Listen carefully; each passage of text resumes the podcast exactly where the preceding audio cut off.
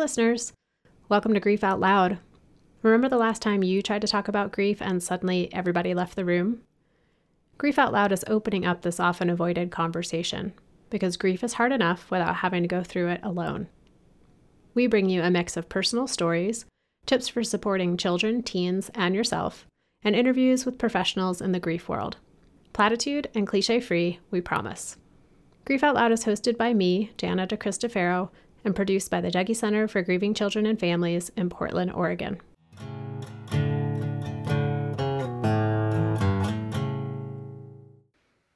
Hey everyone. So, as promised, this is another in our series of episodes talking specifically about grief in the time of the coronavirus. In this one, we focus on how the pandemic is affecting the folks who care for and support those in grief. For those who are used to spending their days listening to stories of loss and heartbreak, what happens when the entire world, including them, is facing disruption, uncertainty, and the potential for a surge in those affected by grief? How do they maintain their capacity to show up and be present? Today's guest has many years of experience in the world of witnessing pain and advocating for people in grief.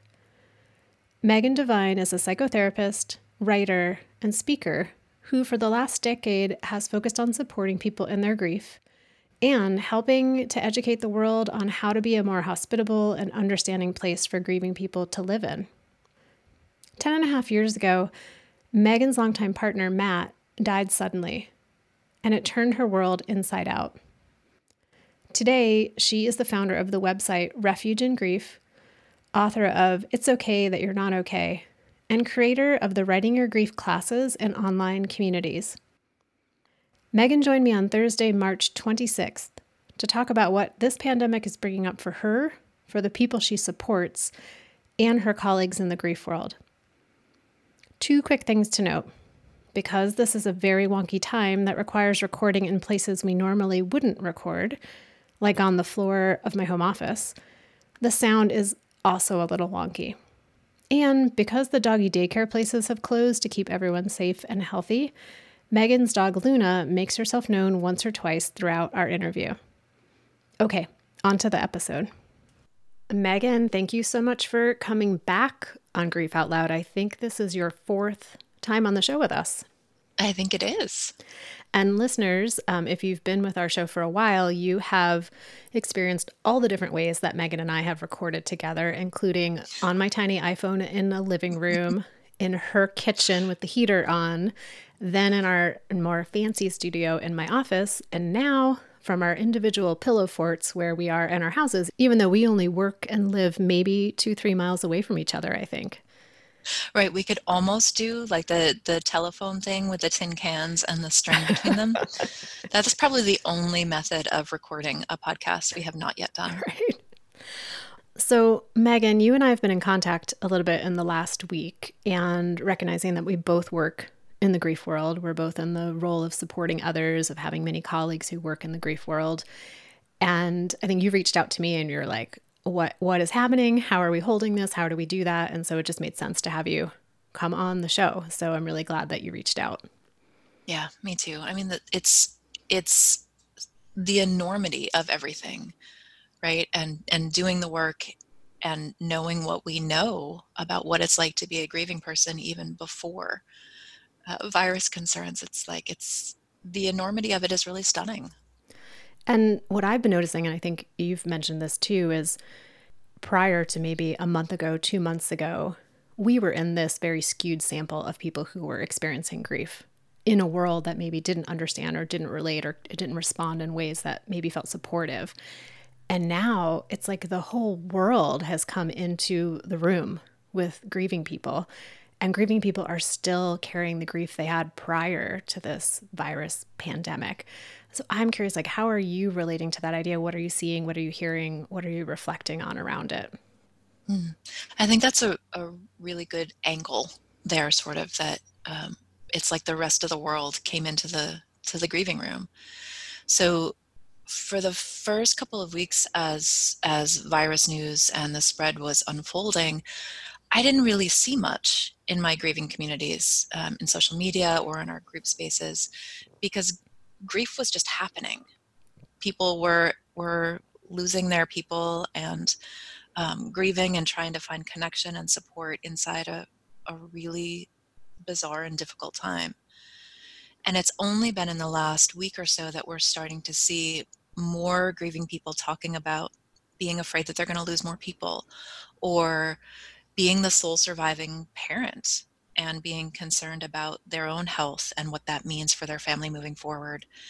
And also a lot of folks now saying to the rest of the world sort of, well, welcome to grief. We've we've been here for a while. We set up camp. It really has brought the rest of the world into an experience that grieving people have already been living. And you have a really well, your vantage point is from the perspective of having been someone whose partner died and then moving into this role of supporting people in grief and hearing their stories. And I'm I'm curious what for you personally has come up with your grief and then this whole new world and situation we're facing. Yeah. It's interesting. I mean, I'm coming up on 11 years since Matt died. It'll be 11 years this summer, which is mind boggling. I definitely have this sort of re intensifying or resurgence of feeling alone in this right? As a professional but also as a human in the world with um, with concerns for my family members and concerns for my friends and concerns for my business and um, concern for for everything right? And not having that partner there to help hold that with me so that's that's circled back for me a lot.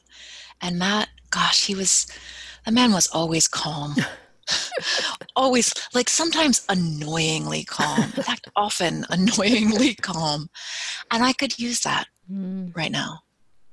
Another thing that's been really interesting for me is um, if he if there was some way that the man could have died and then also saw what it was like for me and for other people who care about them him to to live through to live through his death and the aftermath, I think it would have changed his perspective on a few things, right? Like he had some real opinions about what grief should be like and and what you should do with somebody's things and all of this stuff. And so I I would be really interested to hear um, how Matt's calm perspective on things might have shifted or changed, right? Like I, I think he could actually sometimes be arrogant in his calm that's one of the things that I wonder now is like, how would he be interpreting what's happening? And how annoyed would I be with his calm perspective? Because I bet I would be annoyed.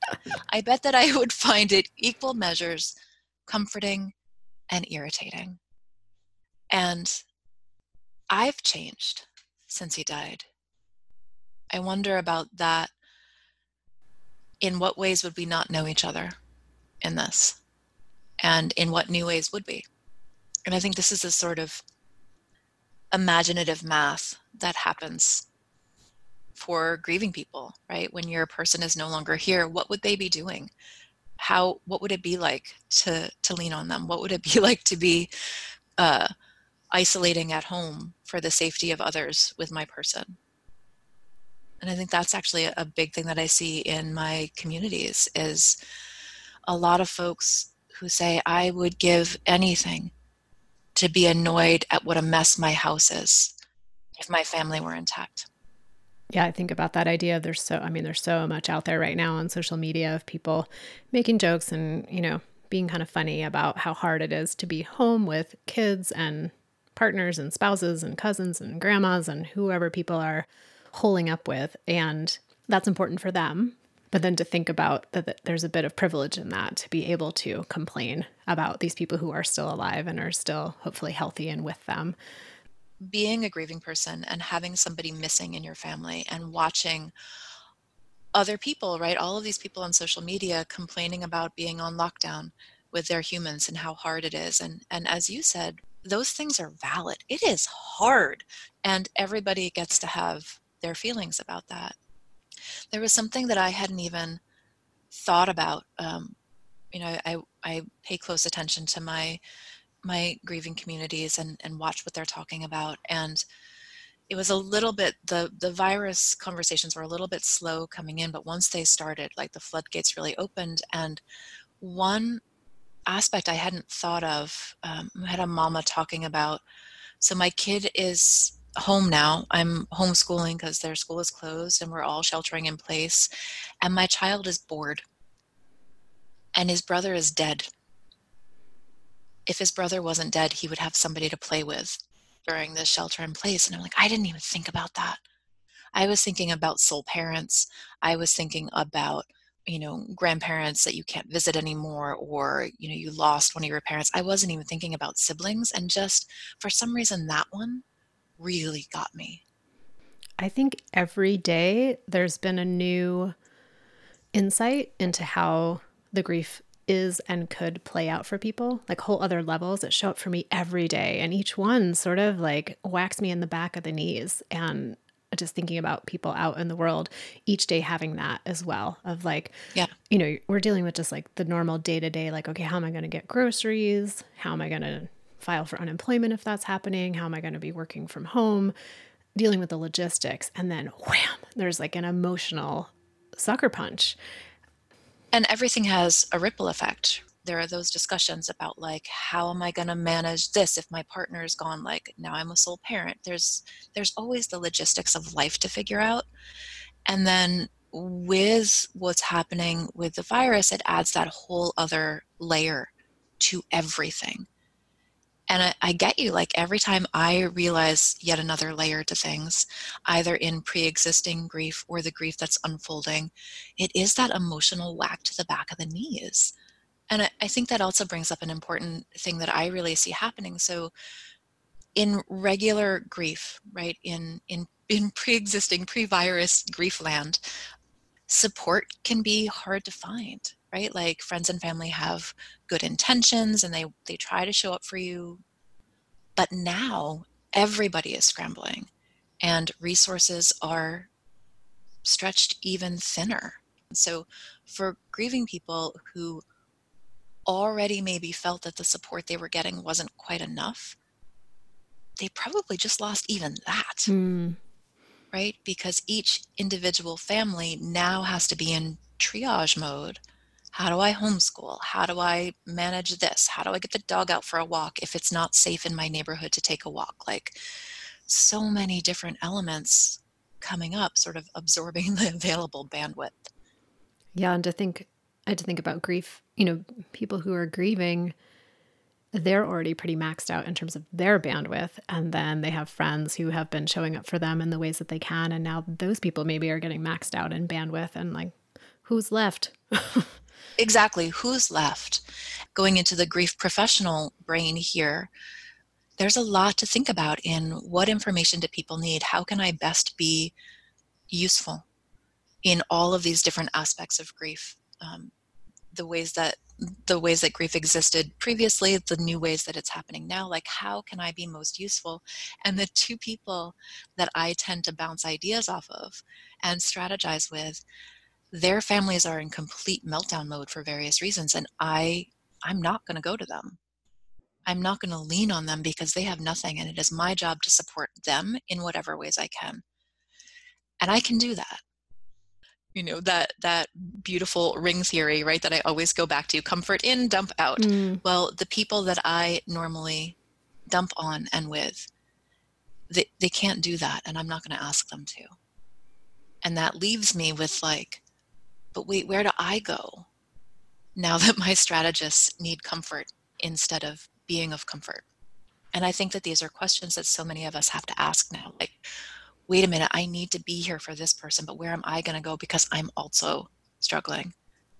I know for me, I like I'm so grateful to be part of the Dougy Center and watching the way that as an organization we're trying to recalibrate and figure out how are we going to best be there for our current families, our volunteers? How are we going to be there for future families that need our services? So I'm really grateful we have like a team that's working so hard on that. And I've been seeing so many other grief support programs around the country and around the world also getting really creative and innovating. And and offering online support and social media support. And so I think, oh, phew, the outer ring looks pretty secure right now from the grief outer support. ring is running. Yeah, yeah. But for you know, for you as a kind of a you work with a team, but you're pretty much an independent person in this grief world who's also carrying your own grief. What what's helping you? Like, what is helping you get to that place where you can show up for other people and keep showing up for yourself? Uh, breaks one of the things that helps me the most and always have always has in times of overwhelm or chaos is um, information and structure. And the information piece right now is really tricky. This is not the best time for me to know what i know. I can think of so many difficult challenging aspects that i can very easily get flooded and that's not helpful. So sort of putting really clear parameters around what information I take in. And I'm not just talking about news, I'm talking about how much awareness of pain I can allow myself. I have a really deep capacity for witnessing pain in others. I've learned doing this work that that capacity is not limitless. I thought it was. It's not. It's not. And how do you take those breaks? Like, I love that concept of like, I take a break from witnessing the pain of others, but like, how do you concretize? Like, how does that work? yeah. yeah. I mean, it's, it's a work in progress, right? Like, I definitely do not have it down yet. I feel like I had it more or less down pre virus, right? Because I've been doing this work for long enough. I, I've put a team in place so that the, the load is more dispersed. I have focused on strategy. What are the things that are going to be most useful now, and what are the steps that we need to take to get out there? What's the message that needs to be in the world? What what do people most need to hear, and how are we going to create systems and structures around that to get that message to the world? Like that's order, right? like that's order and structure, and it really is very soothing. And then we throw this into it, and it's like, well, okay, the order and the parameters that I have put in place to protect my capacity to bear witness, um, they need some sandbagging. They need some reevaluation, and and it's definitely a work in progress right now. And what I've found so far is useful is setting workday parameters. I am not allowed to start working before I get out of bed. that might seem like a silly thing, but literally my office is next to the bedroom and it's very easy. I mean, I I very often wake up working. That's not unusual, but I'm making myself stop it. I'm making myself play with the dog, who's very happy to play. So basically, putting a boundary around start time. And one of the good things about having my dog home with me and not in daycare is that she forces me to go outside she she's really good. She'll she'll sleep for like a good solid two hours and then she gets up and she's like all right we got to go do something. And that makes me step away from it for a minute. So that's that's helping. Some enforced breaks both one enforced by the dog and the second attempting to enforce them to myself because honestly probably twice just in this last week i've clocked a 12 and 13 hour day. And I stopped being useful around hour six.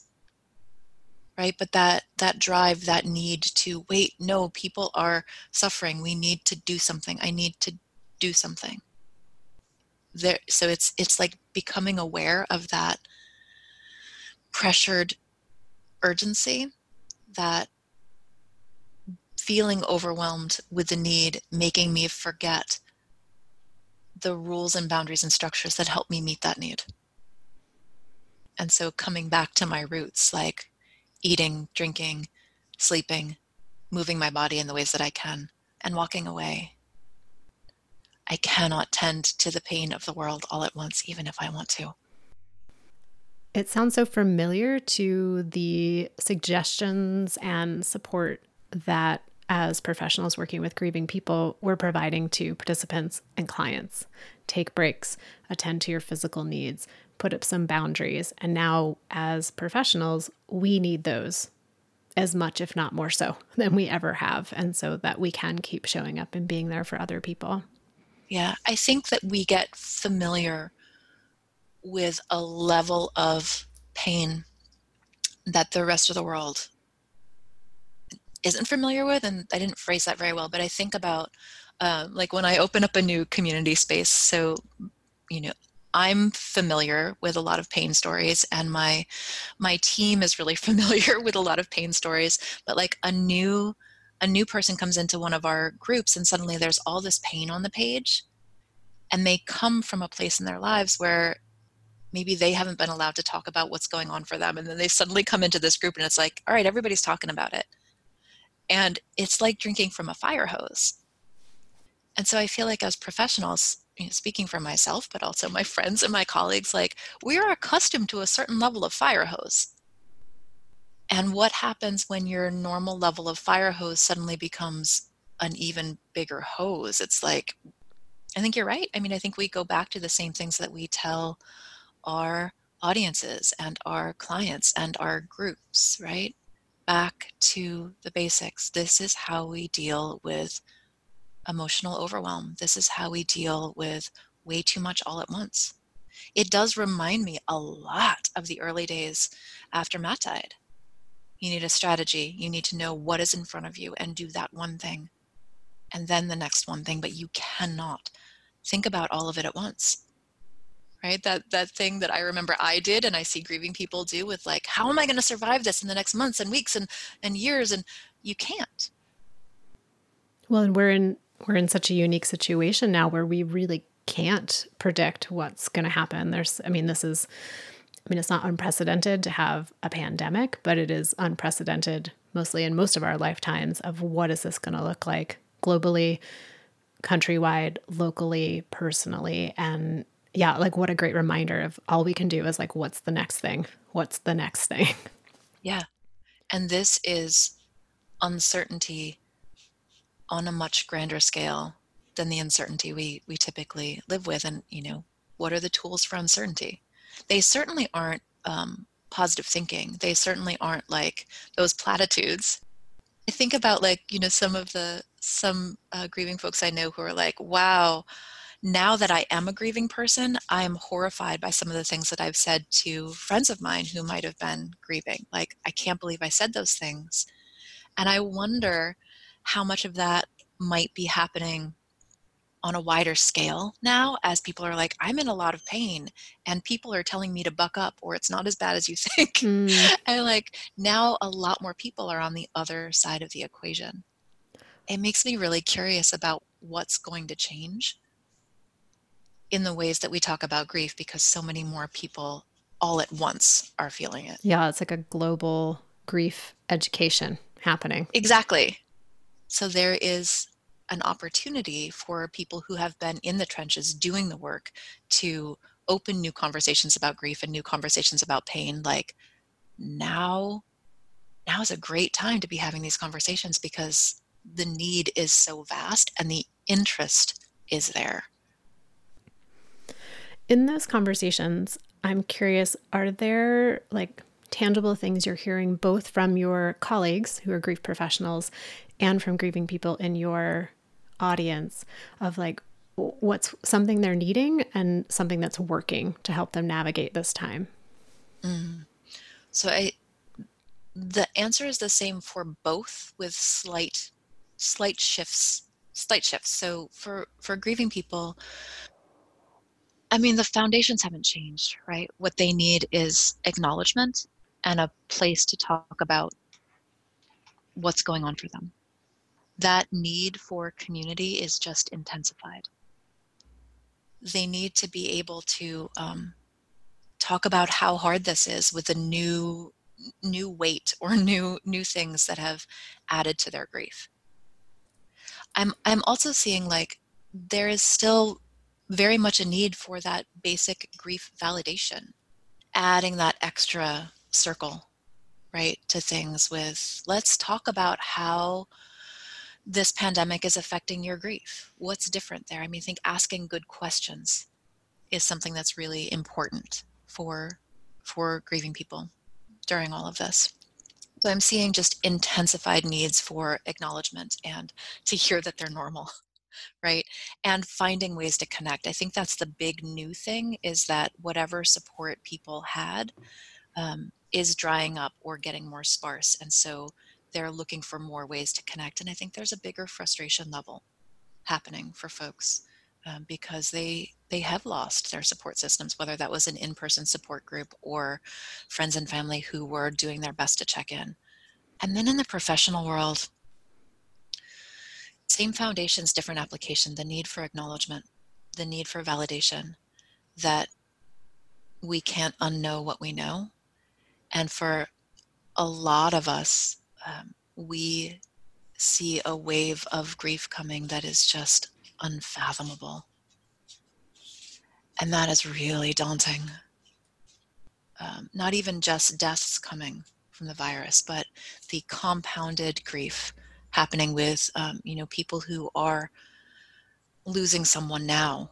We can't do the the rituals that um, decrease somebody's suffering. We can't have funerals right now in this time.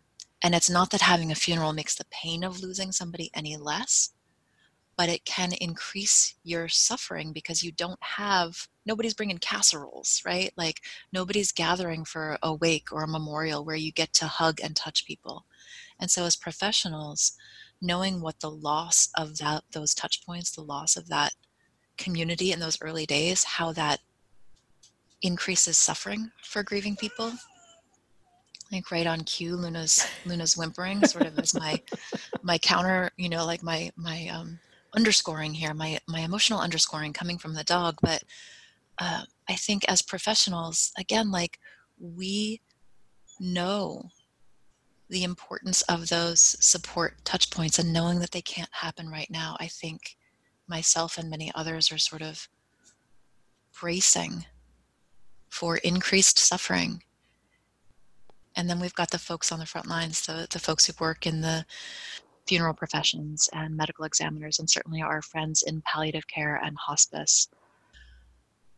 Man, I mean, the grief that is unfolding for our allies and colleagues on those front lines is immense. And they don't have time right now to tend to their own needs. They can't because they're they're in triage lockdown mode. They are in chaos mode and just doing the best they can to show up. And the pain that they're carrying because of what they see and then we've got the the concerns that they have for their family members or maybe they can't see their family members because they're doing their best to stay away and protect them like the ripple effect of grief both for their patients and clients um, and the communities they serve and then their own grief that they're carrying about their own families like just layer upon layer upon layer and i come back to acknowledgement is the best medicine we have, right? Like, this is the stuff that gets me. An acknowledgement is the only medicine I feel like we have for any of this is to say, I see you. And I, I'm sorry, this sucks. It's not enough, but it's what we've got. And I, you know, I, I close a lot of my talks, especially to the medical profession. I close a lot of my talks saying, um, acknowledgement isn't going to change anything, but maybe it changes everything. Well, and it certainly doesn't make anything worse. It doesn't make anything worse, right? Like validation is what gets us through, right? If you have to pretend that things aren't as hard as they are, that increases your suffering, right? It means something to be able to say to somebody, I see how hard this is or it seems like it would be really difficult worrying about your family when you're having to show up and tend to people who are dying alone because their family can't be there. Do you want to talk to me about it? Do you want to tell me about it? Do you want to tell me about a patient you sat with today? Well, and Megan, I'm I'm wondering because our, our listeners today are getting a small window into your pretty phenomenal skill at acknowledging and validating and showing up and witnessing pain and grief. And for people who maybe aren't as familiar with you and your work, what's the best way for them to get more? get more of you, get more of your acknowledgement?